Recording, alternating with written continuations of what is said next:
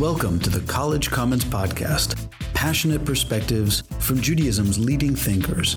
Brought to you by the Hebrew Union College Jewish Institute of Religion, America's first Jewish institution of higher learning.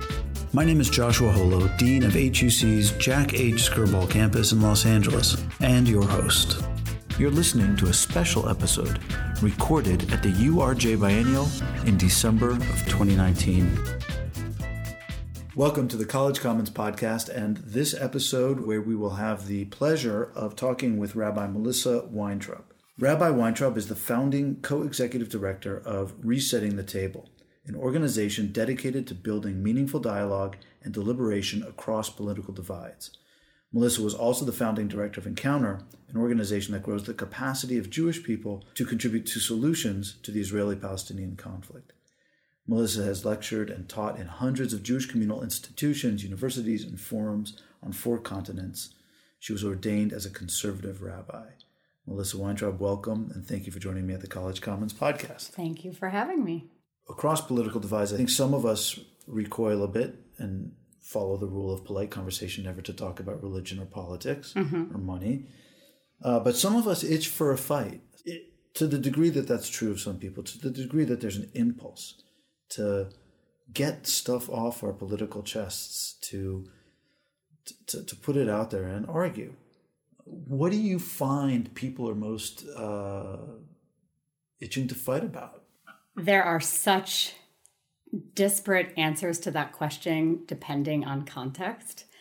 And it's itself an indicator of the siloing, the ideological siloing of our community, just how different the conversations are in different rooms in Jewish life, how different it is, where the fault lines lie, what matters most to the people there, what is the thing, the thing that they need to talk about. Uh. So it differs denominationally, generationally, regionally, um, whether we're talking about establishment organizations, so called establishment organizations, or more alternative spaces um, on the right or the left, mm. or in the innovation sector. So, um, in some more, especially establishment kinds of settings, the conversation people might be itching to have is whether Trump has been good for Israel and how much that matters, if so. Uh, in a religious Zionist space, people might most need to talk about whether uh, possessing Eretz Yisrael Hashlema, the full land of Israel, um, is uh, essential, important from a from a Jewish perspective, whether we have an oblig- a Jewish obligation to do so. In a small liberal arts college, what people most need to talk about might be is anti-Zionism, anti-Semitism, is the two-state paradigm still alive? Do I identify as a Zionist? So those are just really divergent things depending on the space. Um, and when we're operating as the facilitator and the designer of the conversation, but not the convener. The first thing that we're figuring out with an institution is what is what are the fault lines in this community that people most need to address that matter most to people. When we're operating as a, commun- a convener, we're thinking who are the people that are never in a room together that need to get into the same room so that they can be pushing and challenging each other and um, in a way kind of uh, helping each other to see their own blind spots even in what matters to each other and how they're coming at things uh, the, there are generalizations that I can make in terms of some of the kind of evergreen things that come up again and again in terms of what people want to talk about about the on the ground reality and what people want to talk about in terms of the American Jewish engagement with Israel. So in the kind of the conversations around the Israeli Palestinian conflict, um, often what people are arguing about comes down to a few things. Um, one is the extent of Israel's responsibility and agency in relation to the current impasse? Like to what extent does can Israel do anything? Are there any steps that Israel can take to move forward prospects um, for peace? Um, you know, there's some who think that any way that Israel could um, uh, tamper with the status quo in this moment, given that um, many people in this camp don't think that there is a partner um, right. who gives any recognition to Israel, and th- that um, any way of tampering with the status quo would endanger Israel would be naive and unrealistic. And as Donniel Hartman has put it, in the Middle East, if you're naive and unrealistic, you get killed, right? Um, versus others who see the status quo as actually a great danger to Right. Israel, right? Right. Who have different risk analysis around Right. the status. If we sustain the status quo, then we're actually threatening Israel's capacity to maintain its uh, democratic status, uh, its its status as a Jewish and democratic state. Like we have to do something. Uh, and we have to do we have to do what we can. Partners aren't grown on trees. They're made. And so we have to do what we can to make a partner or to be a better partner ourselves. So it comes down to questions of assessment of culpability. There's certainly a part of our community and increasingly in the younger generation that will speak a lot about ending the occupation ending military rule over another people and uh, sees you know great culpability on israel's side and then other parts of our community as one thought leader put it, you know, we, we might want to end the occupation, but it's a bit like hoping for the tooth fairy. Like that is a, a kind of utopian vision. And to Israel doesn't actually have any agency to, to, to, there's nothing that Israel could do. We could give them the moon. We can give them 20% or 60% or 80%. That's not going to bring peace. It's not really about the occupation um, as, Right. as they see it.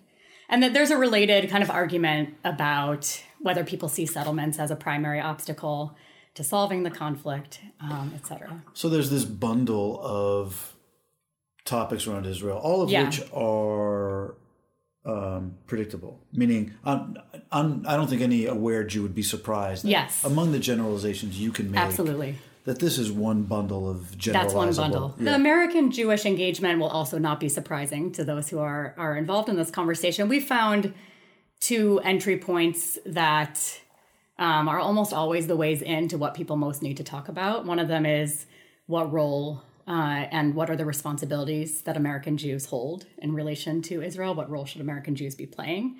And the other is about the boundaries of legitimate and illegitimate criticism ah. of Israel. Increasingly, there's a third, and it's really only been in the last few years that this has kind of risen to the surface, and that's about anti Semitism. Right. So we and we you know we try not to set this up as a contest between whether people are most concerned about anti-Semitism on the right or the left in a, in a kind of Right, comparative right, way right, because no one wins from that other Not than anti-Semites, traction, right? that's right, right. But it, and almost invariably, that's actually what people need to talk about um, because uh, there are those who are really concerned about the climate for Jewish students on campus and in progressive spaces and think that one can't be an outspoken Zionist in those spaces without being turned into a pariah and that that is a form of Jewish hatred.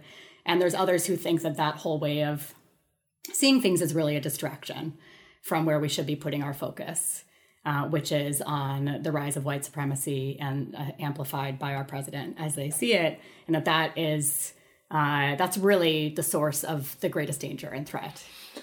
Uh, are you, as an individual and as a Jew and as a person of conscience, in a position where your profession materially impedes on your capacity to voice your own opinions? In a sense, yes, although I don't see it as a great sacrifice.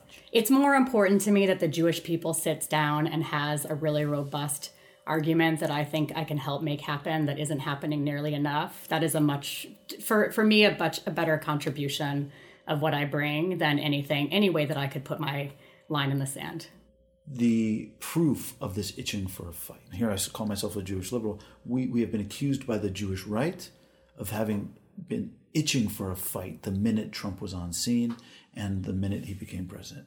That we were chomping at the bit and angry and wanted release mm-hmm. and wanted to accuse and wanted and, and I think that that accusation of us wanting those things is largely accurate. Mm-hmm. And I certainly, you know, in my kishkas, I felt that too, as much as I try to be this honest broker that was the spirit of my question to you mm-hmm. originally and now i want to take a step back and hope for greater edification and say where do people approach your resetting of the table? Not itching for a fight but yearning for conciliation and hmm. hoping to walk away with something more than merely the airing of difference. But reconnection reassertion of shared values mm-hmm, mm-hmm. Well, you named a lot of the costs of the culture of anger and contempt and siloing that we're living in. And so many people are experiencing th- that brokenness and those costs. They're experiencing broken relationships. Yes. They, you know, there was a study in the aftermath of the 2016 election that found that 16% of Americans stopped speaking to a family member or close friend in the aftermath Right, of that exactly. election. That's what I was That's, you know, to. it's staggering. Yeah, like yeah. that's an epidemic. That's 50 Yes, million lost right. relationships if that actually plays out at scale. And um, and people are experiencing in congregations, you know, just total unraveling and falling apart um, around political issues in many communities, um, mutual suspicion and Yes. uh, factionalism and um, and uh, and just like uh, you know, an erosion of the health of their community. And some people experience a kind of loss of um, I'm not getting my thinking sharpened. I'm not getting challenged. I know I'm in an echo chamber, and we don't learn anything from echo chambers in silence, or not nearly enough. People are aware of not being politically effective enough, uh, uh, near, not nearly as effective as they could be if they weren't only talking to their choir. So all that people are very aware of that brokenness in a way that they weren't. I think when we started doing this work six years ago, it's almost like the problem statement we used to make at the beginning of our sessions is no longer needed because everyone just kind of knows we're all swimming in the same muck. And uh, okay, so let's let's talk about how to overcome it. It's not everyone is really on some level yearning for reconciliation, even if they're they have enough rage about what's happening or fear or anxiety, all of which is very understandable. People tend to be relieved when it comes. Uh, in terms of why communities come to us, uh, communities come usually because they're in a state of escalation and brokenness and volatility, and something has gone really bad and they didn't pr- do the preventative work, so they have to do the reactive work. Uh, or they've just gotten to the point they're avoiding all the elephants in the room, and that's also creating brokenness. Uh, or, you know, sometimes we just can't even touch Israel. We can't touch all of these other things. Our social justice work can't move forward, and in especially reform congregations.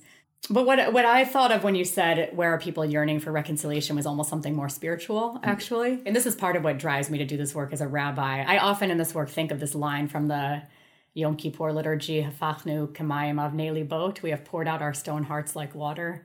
Like there's just an element of we're living in this kind of collective rigidity. Uh, it's like confirmation bias on steroids. Like we are just all so dug in and so entrenched and um, so just gravitating to the people and ideas and information that validate what we think and discrediting and dismissing everything that doesn't. And that rigidity is not a good place to be in. And when that opens up, you know, when we kind of melt, when we soften, when we realize that someone we'd written off is not who we thought we, they were, someone that we had categorically dismissed actually has something to teach us, helps us see a blind spot, expands our thinking, is a human being with a complexity and integrity, even if we still object to everything that they think otherwise. Right. Like there's really like a, a heart softening, melting relief that I see people experience again and again. And especially these days, liberals coming into contact with conservative thinking and Trump supporters in this way. right. You know, because there is so much vilification. We we brought a group of liberal arts students or people who had just graduated from places like Oberlin and um, Swarthmore and UC Berkeley and Brown to interview hundreds of people in rural Wisconsin and Iowa that had voted for Trump. And one of the things that that happened in that work is people were taking in views on abortion and guns and immigration they'd never heard before. I remember one student who just graduated from Oberlin in particular saying, like I I have only encountered the stereotypes of these views my entire life. I've never encountered the views themselves. And I've never encountered the people behind these views. And there's there's really a recovery of my own humanity in doing that, even if I still strongly disagree. Before we return to the podcast, we want to let you know about digital learning on the College Commons platform. Beyond this podcast, which is available to the public at large, check out the online courses at collegecommons.huc.edu for in depth learning, digital syllabi, assignments, inspiration for teaching, and one of our most influential courses called Making Prayer Real. Subscribe with your synagogue for all this and more. Just click sign up at collegecommons.huc.edu. Oh, and one more thing help us out and rate us on iTunes. But whatever you do, do not give us five stars, unless we deserve it. Now, back to our podcast.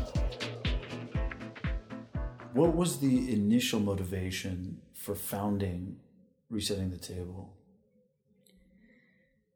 So, I You're um, a co-founder, right? I'm So- so co-founder this with my your- husband, actually. Okay, so this Yeah. is your story. This is This is my story. Yeah, I uh, had been living a life um, for probably already about two decades of shuttling between a lot of worlds that were preoccupied with each other but had very little contact with each other, um, and that uh, on on on Israel and the Israeli-Palestinian conflict in particular.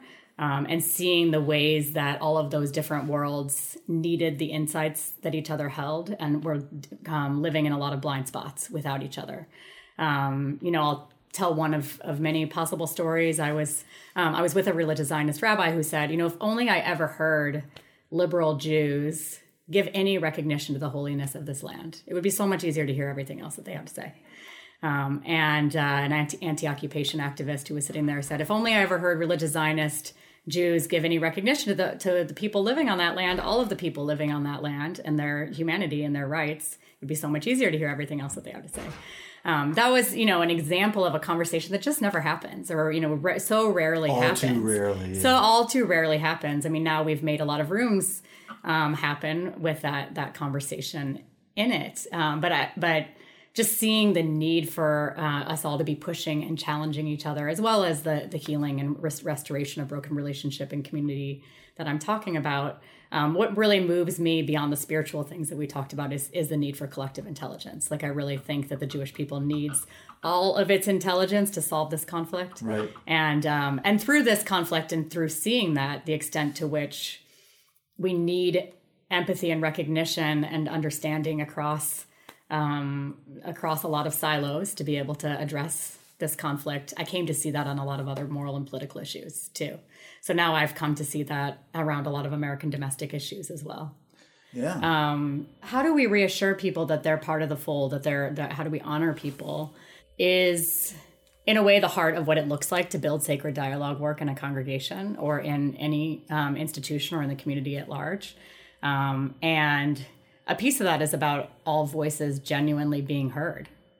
You know, like that means educationally in speaker series that we have true multivocal exploration of issues that we don't presume everybody stands in the same place on reproductive rights and on or abortion right which is a less uh, more neutral framing or on gun policy and gun violence or on immigration that we're actually presenting valid points of view robustly and eloquently without caricature on all of the issues. So much of the education is done to um, just to convince people to support a particular platform, as opposed to uh, it really looking like ro- like the best version, the most generous Right. version, the most eloquent version of legitimate disparate points of view, non-prescriptively presented. Yes. Now reach your own conclusions. Now you're empowered to reach your own conclusions.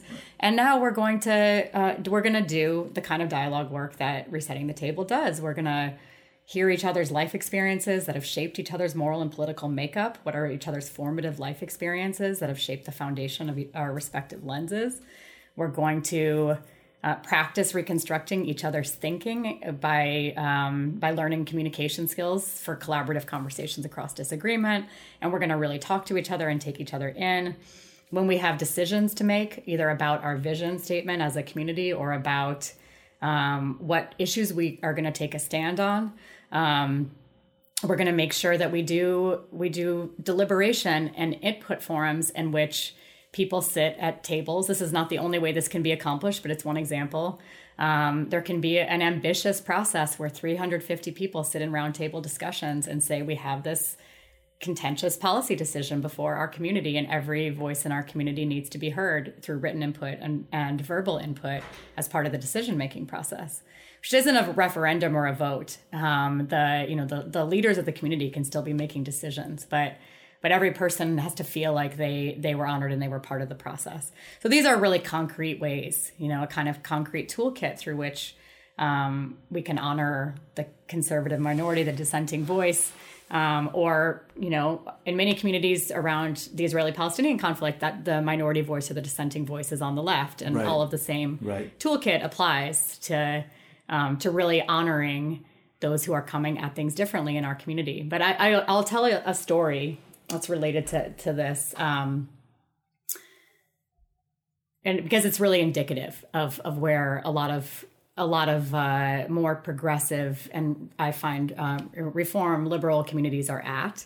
Um, there was a congregation that we worked with, and they had this narrative about themselves that the conservatives were these kind of interlopers who had um, like joined their community when the neighborhood changed and um, which is this is very Sounds common, ominous, you know. yeah. but they really had this sense of like this is a progressive island where we we have to take moral stands in this historical moment. This is not a time for moral neutrality. And if eighty percent or if seventy five percent of us agree, then we have to be able to live out our conscience and and do to you know do important things in this moment in time and be a beacon, etc. They really had a sense this was our identity as a community, and um, and we don't want this this small vocal minority or noisy minority to be holding us back.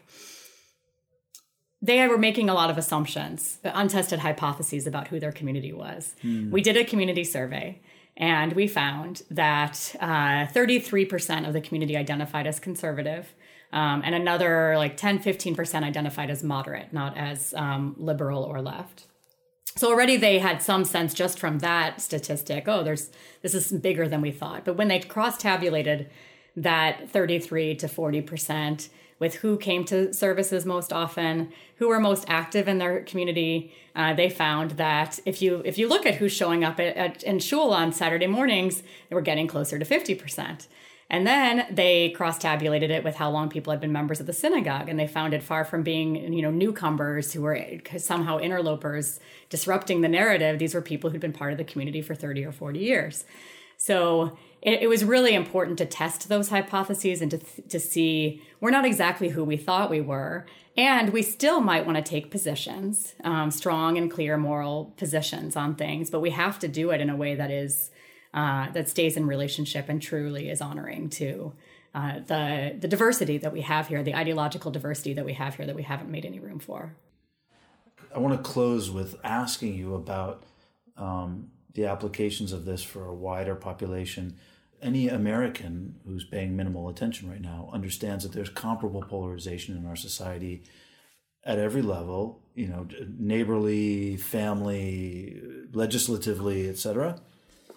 Um, and it seems like this type of work is um, awfully needed. Yeah. Um, I, I, I would say urgent. So, uh, does do you guys have um, strategic goals? Are you thinking about uh, broader, different directions, or are you really uh, focusing on what you have made into your marketplace now? So there is a whole exploding ecosystem actually um, around uh, doing this work in um, a- across red blue divides Yeah. in America today. Right. Um, that really like was put in motion in the aftermath of the 2016 election. There were a few things before then. Um, but uh, like there's a whole world of innovation that's happening now that's very exciting. You know, almost a kind of nascent movement, though it's very still disorganized because things are popping up all the time. Right. We um, we are in that space. We have uh, we are not only doing work in the Jewish world any longer. okay. And um, I, I I will say that the, the the most exciting initiatives in that space are people who had been doing this work internationally or had been doing it in some niche way and had something very developed and then kind of looked around them in 2016 and said, okay, we have to, this has to have broader applicability, which was true for us as well. And so we launched a red blue initiative uh, and rural urban initiative in 2017. It's still a small part of what we do. Having the impact that we, we've had in the American Jewish community is much harder at the scale at which we work. Like we impact about 5,000 people a year face to face.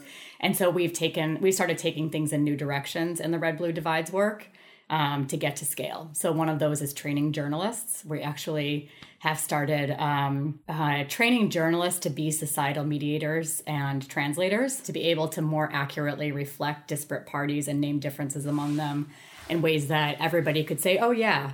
Like I'm actually, I, I'm. This is not a distortion Right, of, of right. me, and that this is going to translate me to the people who don't understand me. And now others will will be, you know, be able to rather than journalists being a party to conflict, we're doing a um, training for all of BuzzFeed's newsroom next month. Actually, wow, cool. And nice. uh, and we did a, a, training for journalists, Pulitzer Prize winning journalists last year that created a lot of ripples actually.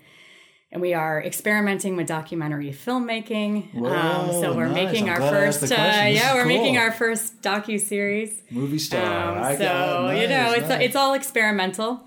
Um, it's kind good. of like our, great. our entrepreneurial hatcheries to see if we can get the same impacts that we get among people face to face in a room in these other ways. Well, thank you so much for your work at Resetting the Table, and thank you for joining me. It was a delightful conversation, and I learned a lot, and it was really a, a pleasure to get to know you. It was a pleasure to, to be in this conversation with you. I learned a lot too. You've been listening to the College Commons Podcast, produced and edited by Jennifer Howd and brought to you by the Hebrew Union College Jewish Institute of Religion. For this URJ Biennial series, special thanks to Mark Pelavin, the URJ Chief Program Officer and Biennial Director, and Liz Grumbacher, Director of North American Events. We hope you've enjoyed this episode, and please join us again at collegecommons.huc.edu.